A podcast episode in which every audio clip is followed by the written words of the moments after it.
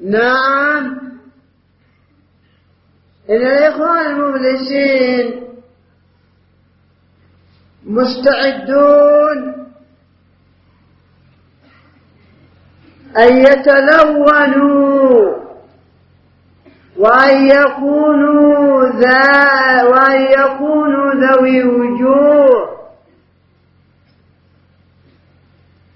وجه صوفي ووجه شيعي ووجه بعثي ووجه ديمقراطي ووجه علماني ووجه اشتراكي.